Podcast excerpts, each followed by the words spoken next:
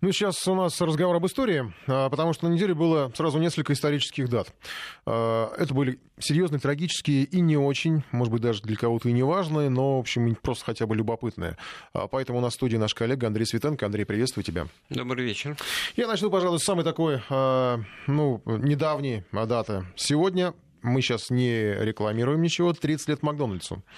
Э, сеть ресторанов, кстати, обещала на этой неделе акцию э, в том самом первом ресторане на Тверской. Обещали продавать бургеры по тем самым ценам 90-го года по 3 рубля. Но, правда, потом отменили, сказали, что из-за коронавируса сказали, что, в общем, э, видимо, скопление людей будет большое, поэтому мы не будем, хотя есть ощущение, что, скорее всего, они все-таки немножко пожадничали. А поэтому мы, мы сейчас будем говорить на более серьезные, конечно же, темы. Это так э, для, не знаю, для немножко, может быть, для кого-то это ностальгия какая-то. Э, я просто опрос сейчас запущу в нашем приложении. Макдональдс пришел в Россию, и что это было, по-вашему? И я предлагаю три варианта ответа. Прорыв и революция. Тогда ведь действительно многие так воспринимали очень так серьезно. Ну, такой глоток американских Ну, хотелось ценностей. просто, как у всех, что ли, да. много слышали, потому что если бы ничего об этом не говорили, нам действительно э, кваса дороже, чем Кока-Кола, то мы никогда бы не стали Но его Coca-Cola пить. уже да? была к тому моменту в, в Советском Союзе. Ну, до, до этого с Кока-Колой были большие идеологические споры, да, ну, вот как-то так привыкли.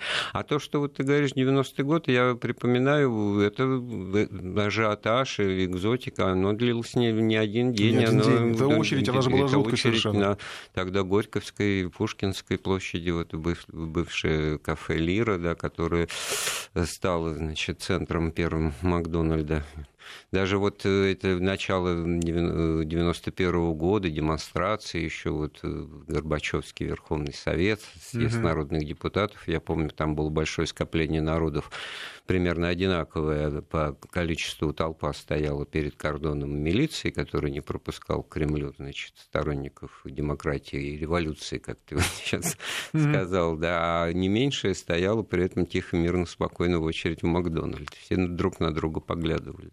Ну, я напомню вариант ответа. Макдональдс пришел в Россию, что это было для вас? Прорыв и революция? Или вы как признаете, что тогда казалось прорыв, сейчас ничего такого?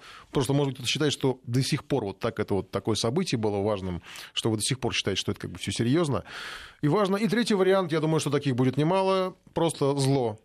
Ну, я думаю, что вот интересно тогда, вот в тот момент кто-то так считал, потому что я, не знаю, я был абсолютно равнодушен, в 90-м году мне было 13 лет, я не ходил, не стоял ни в каких очередях. Я попал в Макдональдс первый раз, я не знаю, ну, наверное, в середине 90-х, во второй половине. То есть я там вообще я близко не подходил, ни по каким-то идеологическим соображениям, просто, просто так получилось. Мне было не до того. Очереди я не любил. В очередях я настоялся вот на руинах Советского Союза, за всеми этими маслом, хлебом, зачем там только не стояли. Поэтому мне этого хватало, я не хотел стоять еще за чем-то непонятным. Э, что, да, что... это вообще 90-й год, это дефицит всего и вся, да, и это да. тоже как бы одно на другое накладывалось в смысле количества человек в очереди. Ну, поэтому голосуем, а мы сейчас все-таки поговорим о более серьезных вещах, э, потому что у нас мы сейчас много говорим об эпидемии коронавируса, но у нас пришла еще одна эпидемия, она как-то внезапно пришла, хотя к ней, в общем, нас подводили довольно долго, мне кажется, э, это фальсификация о войне.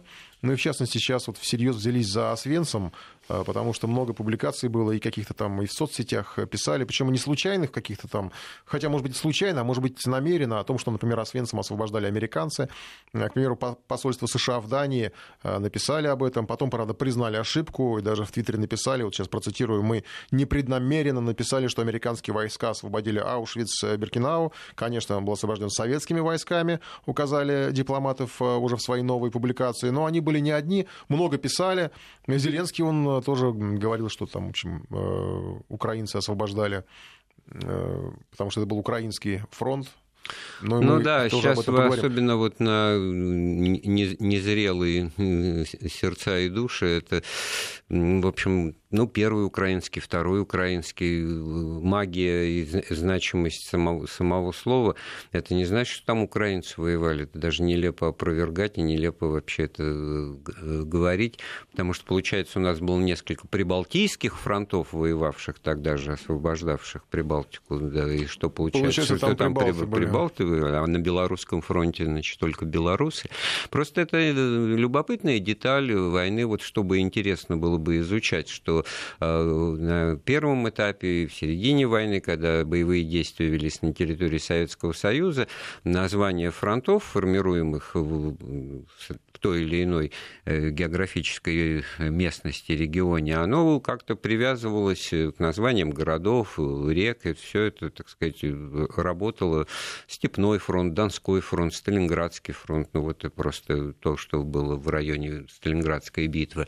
А когда война покатилась на запад и вышла за пределы Советского Союза, Сталин принял решение, ну, впредь э, не менять э, название, потому что они могли бы адаптироваться по мере наступления и тоже, так так сказать, привязываться, ну, я не знаю, к той же Варшаве, к тому же Одеру и к тем же территориям в Венгрии и Румынии, но чтобы это достаточно часто не делать, и сохранили вот такие э, названия крупных регионов западных Советского Союза, прибалтийские, белорусские, украинские фронты и Карельский фронт там на, на севере.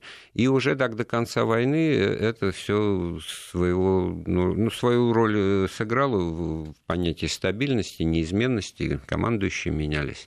Что касается Освенцима, то вот как раз командующий Первым Украинским фронтом маршал Конев в своих воспоминаниях Э, пишет, вот какое впечатление на него произвели известия о, об обнаружении, тогда ведь угу. практически никто не знал ни о масштабах, ни о состоянии, ни о том вообще, как это все выглядело, этот конвейер смерти. И по одним только рассказам он э, самообладание готов был потерять и дал себе, вот это вот тоже очень интересный моральный выбор, дал себе обещание не ездить в процессе наступления лично, чтобы не, не потерять уравновешенность, не потерять э, рассудительность и не э, чтобы это не привело, в свою очередь, к жестокости и в отношении того населения Германии, которое его фронт освобождал, чтобы это все вот праведные возмущения и гнев не, не, не, не вылились через край. То есть очень интересный мораль, моральный императив, о котором вот сейчас вот вообще от такого рода э, размышлениях, проблемах и метаниях, можно сказать, у людей, э, рисковавших жизнью каждый день и в то же время думающих о моральных ценностях и никуда их не отбрасывающих, вот как Иван Степанович в данном случае, очень интересно, и можно было бы тоже в другой раз подискутировать, как ну, ты сейчас приводишь, да, да, вот ты сейчас ссылался на Конева, на это, какие-то архивные цитаты, правильно же я понимаю? Нет, это его воспоминания вот уже воспоминания. после войны а вот есть еще, видишь, воспоминания, э, которые публикует Daily Mail, э, некая Ева Шлосс, Э, сестра известной жертвы Холокоста Анны Франк, она, вот эта Ева Шлосс э, была в Освенциме, и она пишет, что фотографии, которые публиковали, ну, она рассказала это журналистам британским, что фотографии, которые публиковали в Освенциме с советскими военнослужащими, это все подделка, потому что у советских солдат не было фотоаппаратов. Ну, вот э, аргумент, по-моему, непрошибаемый. Ну, у советских солдат, да, ну, в этом смысле и по технической оснащенности, и по запретам, и выведению дневников, но это вот пример того, как а, а, одна тема, один, одни детали, как бы сами по себе существующие, они вдруг выдаются как аргумент в пользу того, что не было какого-то события явления. Почему вдруг сразу переводится солдат? А у фотокорреспондента дивизионной газеты он был, и эти снимки делались, и, и, и проблема не в том, что советский в Красной Армии не было фотоаппаратов. Ну, это да? потому, что есть какие-то мнения, а есть э, архивы, которые... Так нет, тут просто обидно то, что приходится доказывать вещи. очевидное, то, что никогда не отрицалось, то, что вот получается каждый раз... Я даже не знаю, стоит ли каждый раз на, на такие провокационные вбросы и очевидные абсолютные фейки, так сказать, э, реагировать э, на полном серьезе, потому что... А это... если не реагировать, ведь они так а и будут если не реагировать, что... мы же ведем, мы же не ждем, когда какое-то очередное американское э, посольство где-то что-то опубликует. У нас э, своя память, э, свои возможности ее развивать, углублять, свой массив документов исторических. У нас и общественность этим занята, и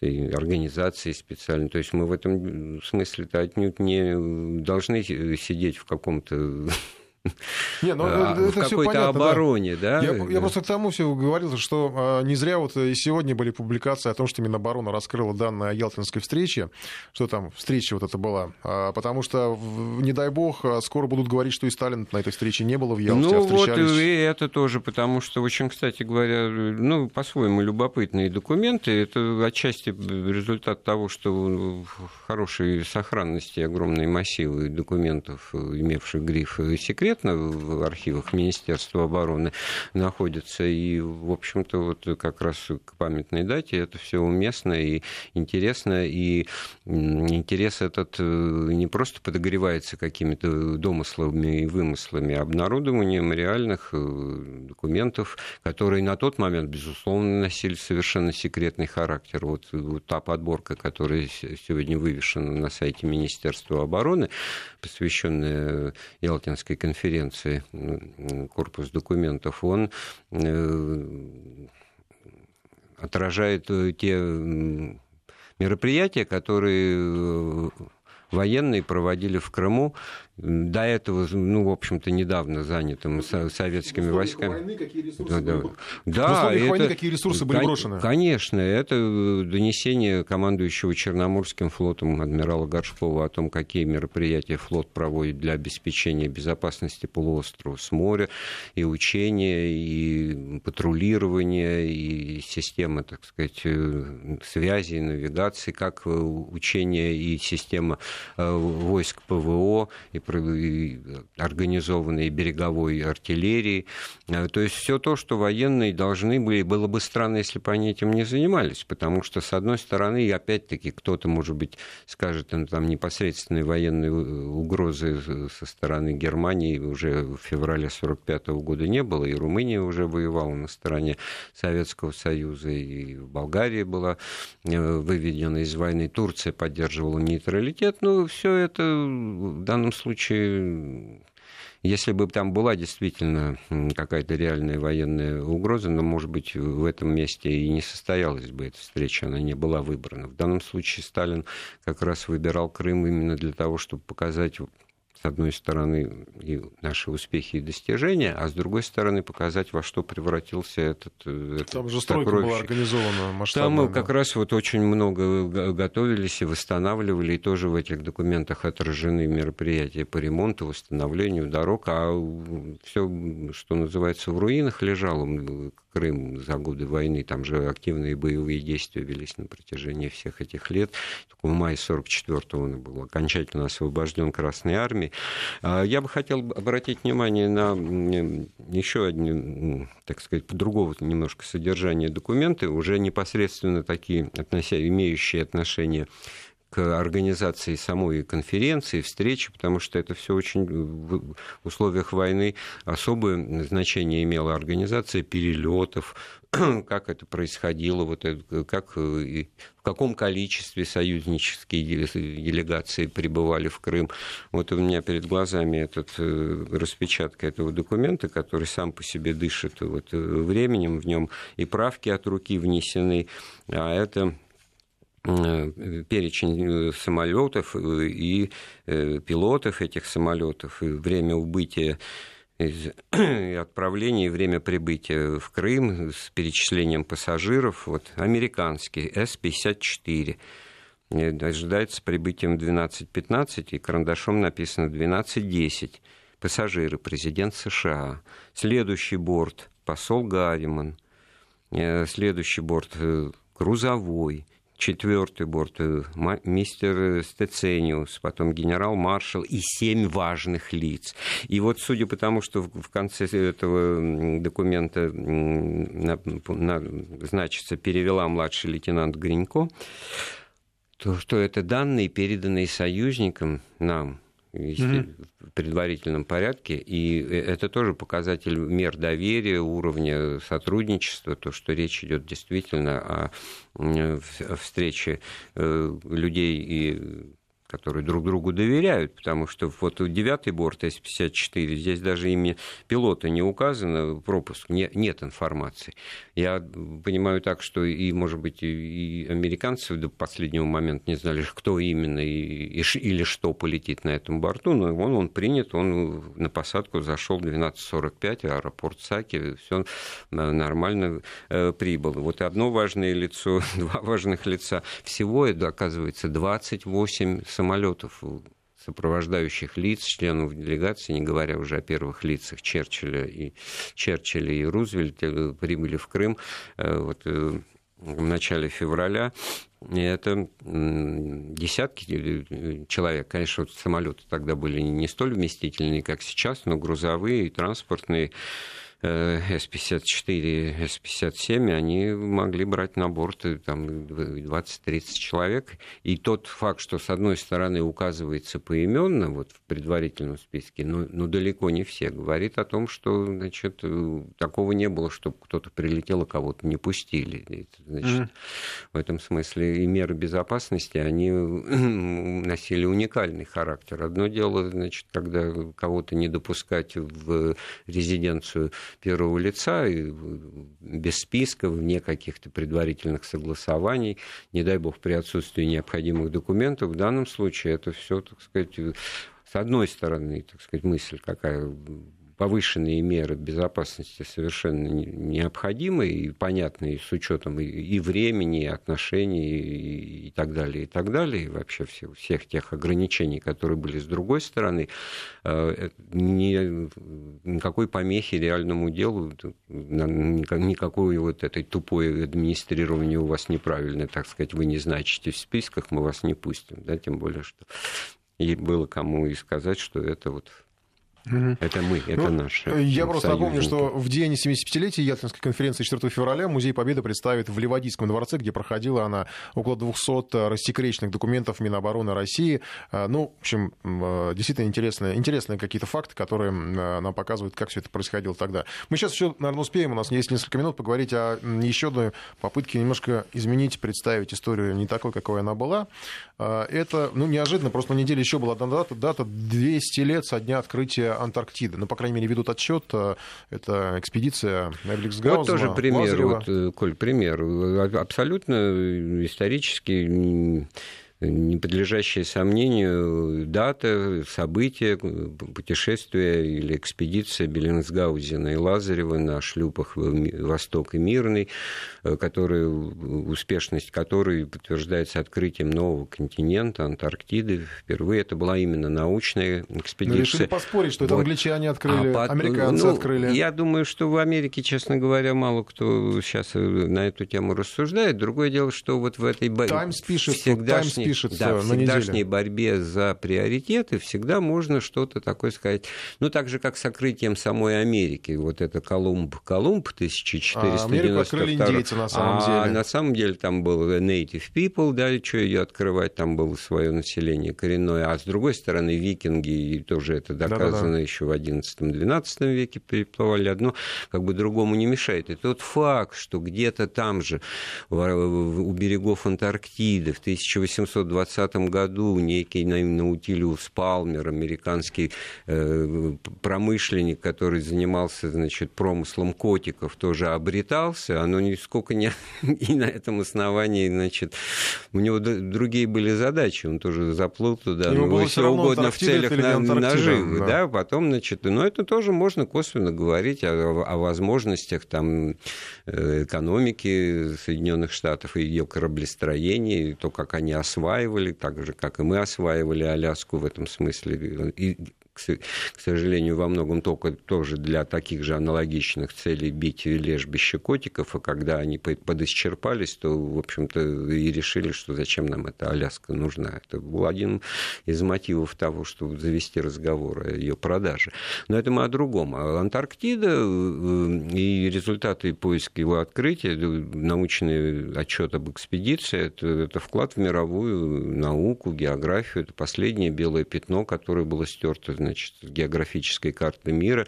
Два года длилась эта экспедиция, три года до этого она готовилась, и все было проработано. Она, кстати говоря, очень успешной оказалась во всех смыслах. Там минимум э, жертв 190 э, человек отправилось в плавание, 187 вернулось, да, всего трое человек погибло за время этого перехода. И это при том, что к тому времени считалось что, может быть, и не стоит этого ничего искать, потому что такой авторитетный исследователь, как Джеймс Кук, несколькими mm-hmm. десятилетиями ранее, который там обретался, ну, в общем-то, всем известный куб, которого съели аборигены, он э, писал о том, что, в общем, нет смысла через эти льды прорываться, скорее всего, невозможно будет этого сделать. А качественных преобразований в строительстве, в техническом кораблестроении, кораблестроении да. к тому времени Хотя еще шлюпы, не состоялось. Шлюпы не считались такими уж прям современными и а, супер... Э, да, но они вот, сам факт, что они оказались надежные, кстати говоря, шлюп мирный, он был как бы более укрепли, крепкий, и борта его, и корпус был более оснащены от, и защищены от льдов, но он был в силу этого тихоходным, постоянно отставал от шлюпа «Восток», на котором Беллингаузен шел и подавал сигналы о том, чтобы его подождали. Но это была научная экспедиция, повторяю, описание. Там был художник, который фиксировал все эти картины, значит, там был бортовой журнал, результаты этой научной... даже бортовой был. Да, результаты этой научной экспедиции были значит, опубликованы, переведены на все языки мира. Э, что сделал Пал, Палмер, вернувшись с, с, с, со шкурами убитых котиков, сказав, что он тоже где-то там в тех краях обретался, и в этом смысле... Палмер это тот самый ну, э, да, англичанин, на которого ссылается американец. американец. Англичане там тоже два условно китобойных, ну не китобойных, а вот таких промысловых судна промышляли. Э, дело в том, что значит, континент, как мы знаем из уроков географии, это обширный, и Тихого океана можно подойти. Наши подходили с Индийского океана, ну, понятно, так сказать, другими путями идя, и Антарктиду открыли в районе э, земли королевы Мод. Э, и это непреложный факт, это задокументировано, и это, так сказать, не подлежит, этот приоритет в этих открытиях не подлежит сомнениям. Еще было, я читал забавный факт, что Беллинсгаузен 3 февраля, кажется, приказал считать э, следующий день тоже 3 февраля, потому что они там перешли как раз и э, вот факт того, что времени. Они это обстоятельство учитывали, это говорит вот именно о том, что это не случайно кто-то там заплыл. Ну, как условно говоря, те викинги, которые, может mm-hmm. быть, и плавали, mm-hmm. но факт открытия Америки ни в чем в этом смысле не не подтверждается никакими другими действиями и результатами. А в нашем случае подтверждается. Спасибо большое, Андрей Светенко. Говорили об истории. Сейчас новости. Продолжаем эфир. Ну и э, до новостей говорили об искажениях э, в истории, о попытках исказить историю. На неделе отличился в этом э, смысле Владимир Зеленский, президент Украины, находясь в Польше, назвал Советский Союз одним из виновников э, Второй мировой. Ну, при, впрочем, надо признать, что не он первый э, об этом заявил, просто подцепил чужие слова. Э, ну и еще говорил о том, что Освенцим освобождали Житомирская, Львовская дивизии. Многие тоже это подхватили. Э, западные журналисты сделали вывод, что это украинцы освобождали Освенцим. Э, ну и надо отметить еще особо, что пока Зеленский отмечал э, в Польше, ну, условно говоря, в кавычках скорбел э, по поводу годовщины освобождения Освенцима, все-таки дата это, она, конечно, э, это освобождение, но это освобождение с огромным количеством жертв. Э, тех, кто там прошел через этот лагерь, и тех солдат, которые советской Красной Армии, которые освобождали Освенцим. А, так вот, пока Зеленский в Польше был, на Украине прощались с бывшим эсэсовцем. А, это Ивано-Франковск. Там торжественно хоронили ветерана СС Михаил а, Мулык или Мулик. Я сейчас затрудняюсь, как правильно произнести его фамилию. Говорят, что известная там в узких кругах личность. Мэр города был на его похоронах, официальные лица и даже почетный караул, с, наряженный в копии формы СС. Вот как все это сочетается, скорбь Зеленского в Польше и похороны ветерана СС, мы сейчас спросим нашего САПКОРа в Киеве Владимира Синельникова. Он на связи. Владимир, добрый вечер. Добрый вечер. Я так понимаю, что только, наверное, в эфире Вести ФМ мы связываем два эти события, как-то пересекаем. А, да, это так. И вы знаете, то, что происходит на Украине, это действительно проявление победившего сюрреализма, потому что как-то в здравом уме и твердой памяти такие вещи говорить ну, абсолютно нереально. А, и тем более в Польше, потому что если взять э, историю перед началом э, Второй мировой войны, то Польша сыграла там крайне неблаговидную роль. Во-первых, был пакт Молотова, о, прошу прощения, пакт Гитлера-Пилсудского, э, который был полным аналогом пакта Молотова-Риббентропа.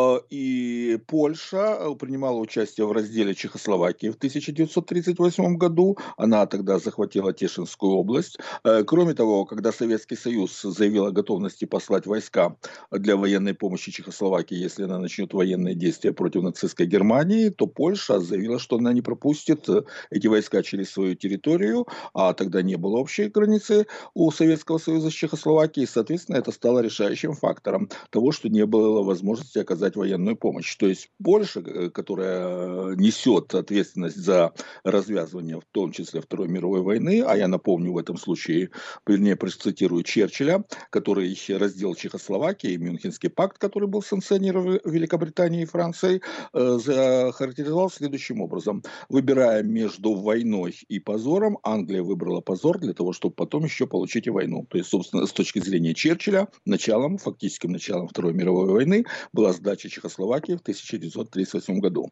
Ну, это Польша. А по поводу Зеленского, это тоже, вы знаете, вещи, ну, его дед воевал, он был боевым офицером, у него большое количество наград за участие в военных действиях, и что его, он называет собственного деда агрессором, это все расценили как предательство ну, даже собственной семьи. То, что от Зеленского это заявление отвратило огромнейшее количество его сторонников, ну, это очевидный факт. Даже самые ярые сторонники Зеленского сейчас на Украине да и не пытаются как-то защитить эту речь и как-то его оправдать и сказать, что он а, прав. Они просто э, молчат по этому поводу. А мнение огромнейшего количества людей, вот, например, отражает такой комментарий в социальных сетях. Троценко Анатолий. Я, кстати, тоже голосовал за Зеленского, но если бы завтра состоялись выборы, я бы за него не проголосовал. Для меня он исчез после польских высказываний о том, что СССР вместе с Германией развязали Вторую мировую войну. И таких, как я, много. Конец цитаты. Э, при этом, опять-таки, действительно, как раз те дни, когда, в то время, когда Зеленский выступал в Польше, Ивано-Франковский с огромнейшими почестями при участии представителей высших органов государственной власти, в том числе областной государственной администрации, похоронили бывшего эсэсовца э, э, и хоронили его в форме, люди, э, почетный караул в форме войск СС. Это в то время, когда на Украине формально запрещена пропаганда нацистской символики. То есть, если бы на Украине существовал закон, эти люди бы уже были привлечены к уголовной а ответственности. А символика СС запрещена? Реакции. И да, запрещена символика СС, запрещена вся нацистская символика. То есть все то, что вот делается, это абсолютное нарушение действующего законодательства Украины. Формально, да, фактически на это э, смотрят сквозь пальцы. И нет ни одного прецедента привлечения э, кого-либо из националистов за пропаганду нацизма и использование нацистской символики. А, то есть это ну, до такой степени абсолютный цинизм, тем более, что такое дивизия СС Галичина. А, это было добровольческое формирование, туда никого силом, э, силком не брали брали. Она была отмечена, кроме того, что ее позорно разбили в течение 40 минут в бою под Бродами, практически полностью уничтожив, она был, участвовала в карательных операциях против партизан э, в Центральной и Юго-Восточной Европе, в тогдашней Югославии, в тогдашней Чехословакии. Она э, участвовала, э, под, отдельные подразделения этого дивизии, 4 и 5 полки, участвовали в печально известной Волынской резне, то есть вырезали поляков, это 4 и 5 полки этой дивизии. Они участвовали в карательных операциях против мирного населения и партизан на территории э, Украины, то есть это абсолютно одиозная структура. Я уже не говорю о том, что СС на Нюрнбергском процессе была признана преступной организацией. И вот Зеленский, с одной стороны, делает такие заявления, обвиняя э, СССР в нападении, э, в развязывании Второй мировой войны, и в то же время его же подчиненные ему чиновники Ивано-Франковские чествуют эсэсовцев, которые замараны в крови по самое никуда. Да, Владимир, вы не зря так оговорились. Я думаю, что скоро мы услышим, что это Советский Союз э, напал на Германию. Вот я думаю, что так будет это скоро звучать. Владимир, а зачем Зеленскому вот так вот ощущение такое, что он очень хотел подружиться с Дудой, с польским лидером? Есть э, вероятнее, э, да, вероятнее всего так оно и есть, потому что это, Польша делает подобное заявление, то есть она пытается снять с себя обвинение в содействии, в соучастии с Гитлером в, нач... в развязывании Второй мировой войны, которая отрицать крайне трудно. И это то, что определяется пословицей попытка переложить с больной головы на здоровую. Спасибо большое. Владимир Снельников, наш САПКОР в Киеве. Информ Бистро.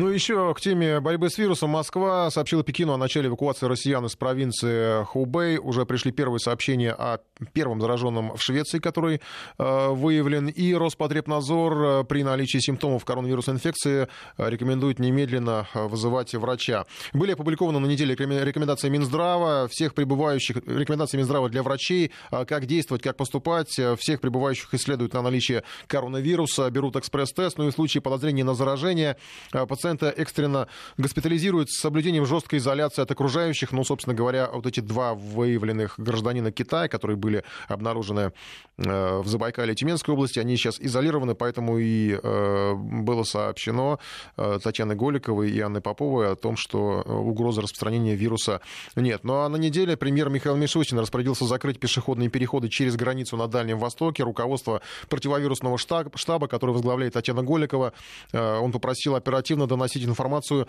э, до людей о ситуации в стране. Э, и правительство только приступило к работе. Тоже можно сказать, что на этой неделе были основные э, действия произведены, но уже отданы первые поручения от премьера. Вице-премьера персонально ответит за результаты работы ведомств, которые они курируют. В недельный срок необходимо докладывать, уже доложить об исполнении поручений президента, неисполнением которых был недоволен Мишустин. Ну и еще Мишустин поручил разъяснять все, что делает правительство доступно и вовремя, чтобы не возникало неправильных трактовок. Довольно важное замечание, потому что э, это требование можно применить не только к членам правительства, в региональных администрациях тоже не всегда можно понять, э, что происходит. А потом губернаторы и чиновники э, пишут заявление об уходе. На неделе тоже был пример, как глава Чувашии Михаил Игнатьев. Что он говорит и говорил, и что подразумевал, не всегда было понятно. На неделе, опять же, многие вспомнили, как еще в 2012 году э, довольно широко СМИ освещали, э, рассказывали об оговорке Игнатьева. Это был прямой эфир, он назвал тогда президента Дмитрия Медведева почему-то Василием Петровичем. Ну, это была оговорка, понятно, с каждым может случиться, но э, в середине января этого года он заявил о необходимости, я сейчас цитирую, мочить журналистов и блогеров, которые ни одной статьи не написали о человеке труда, вкладывая добрую душу и сердце, но при этом пишут, как хорошо в Европе, как хорошо в Америке. Что имел в виду? Он не очень, на самом деле, довольно просто и понятно, но понятно, что, опять же, можно было это сказать иначе. Э, Игнатьев не смог. Э, на днях во время вручения ключей от нового пожарного автомобиля сотруднику МЧС он заставил офицера-спасателя прыгать за ключами, как за письмом. Потом он, правда, объяснял, что э, они друзья, в общем, ни для кого это не было обидным, но со стороны это выглядело довольно неприятно, потому что офицер прыгает перед человеком в гражданской форме, пусть даже и губернатором, котором выглядело это не очень. Однопартийцы очень обиделись. Сначала э, Игнатьев исключили из партии, потом уволили с поста в связи с утратой доверия. Ну еще как-то уж одно на другое накладывается, так бывает. Э, еще две чиновницы уровнем пониже отличились уже э, в Крыму. Керчь, глава города Майя Хужина со своим заместителем решили поздравить блокадников с годовщиной снятия блокады, обошли людей, вручили медали, цветы и по символическому батону хлеба. Потом, правда, выяснилось, что э, это не хлеб, э, а пироги с мясом, с картошкой, говорили, даже, даже довольно вкусные. Но на фото все выглядело не очень. Это и внешний вид чиновниц, которые обходили блокадниц в пышных шубах, и все это добавило негатива в их адрес, потому что слишком контрастно выглядели дарители и одариваемые. Э, ну и накануне Хужина ее заместитель сказали, что уволятся. Сегодня, почему-то, правда, Хужина передумал, об этом сообщали средства массовой информации. Глава Крыма Аксенов требует ее отставки. Вопрос вопрос обещают рассмотреть депутаты на следующей неделе. Хужина, на самом деле, вроде словом никого не обидела, но акция с подарками получилась какой-то сомнительной и даже оскорбительной, а за оскорбление чиновников надо выметать. Об этом тоже на неделе сказал президент Владимир Путин. Информ Бистро. Ну, э, еще одно событие недели, которое в корне, возможно, меняет э, дело сестер Хачатурян. Говорят, что они все-таки защищались, и дело могут переквалифицировать в самооборону. Генпрокуратура требует нового подхода к их истории, но следствие против, споры объяснимо. С одной стороны, адвокат Хачатурян, э, адвокат сестер говорят, говорит о физическом, психологическом воздействии, которое отец на них оказывал. В чем конкретно оно, правда, заключалось, до сих пор до конца не ясно. С другой стороны, это нельзя упускать из виду. Девушки убили отца, сделали это, пока он спал, по крайней мере, это известно из материалов предварительного следствия, и не очень понятно, почему вдруг дело переводит в разряд самообороны. Адвокаты не могут подобрать объяснение такому развитию событий. Э, представитель московской коллегии адвокатов Князев и партнера Андрей Князев считает, что тут могут быть определенные нюансы, которые в том числе смягчают наказание, но вряд ли будет идти речь о самообороне закралась ошибка, это не самооборона, а, видимо, все-таки прокуратура, по крайней мере, вот по тем цитатам из э, психолого-психиатрической экспертизы, это, скорее всего, будет убийство, причинение смерти при состоянии, когда человек э, находится под э, стрессом аффект аффект, он как может быть кратковременный, то есть вот сейчас муж ударил и нападает, и вот я в этом там состоянии э, ему или сопротивляюсь, или даже если он куда-то отошел, его там убиваю и так далее. Но также в последнее время особенно действительно рассматривается такой длительный травмирующий эффект. То есть, ну так скажем, вот не по сестрам, а э, опять же, да, там по женщине, например. Муж ее 20 лет бьет.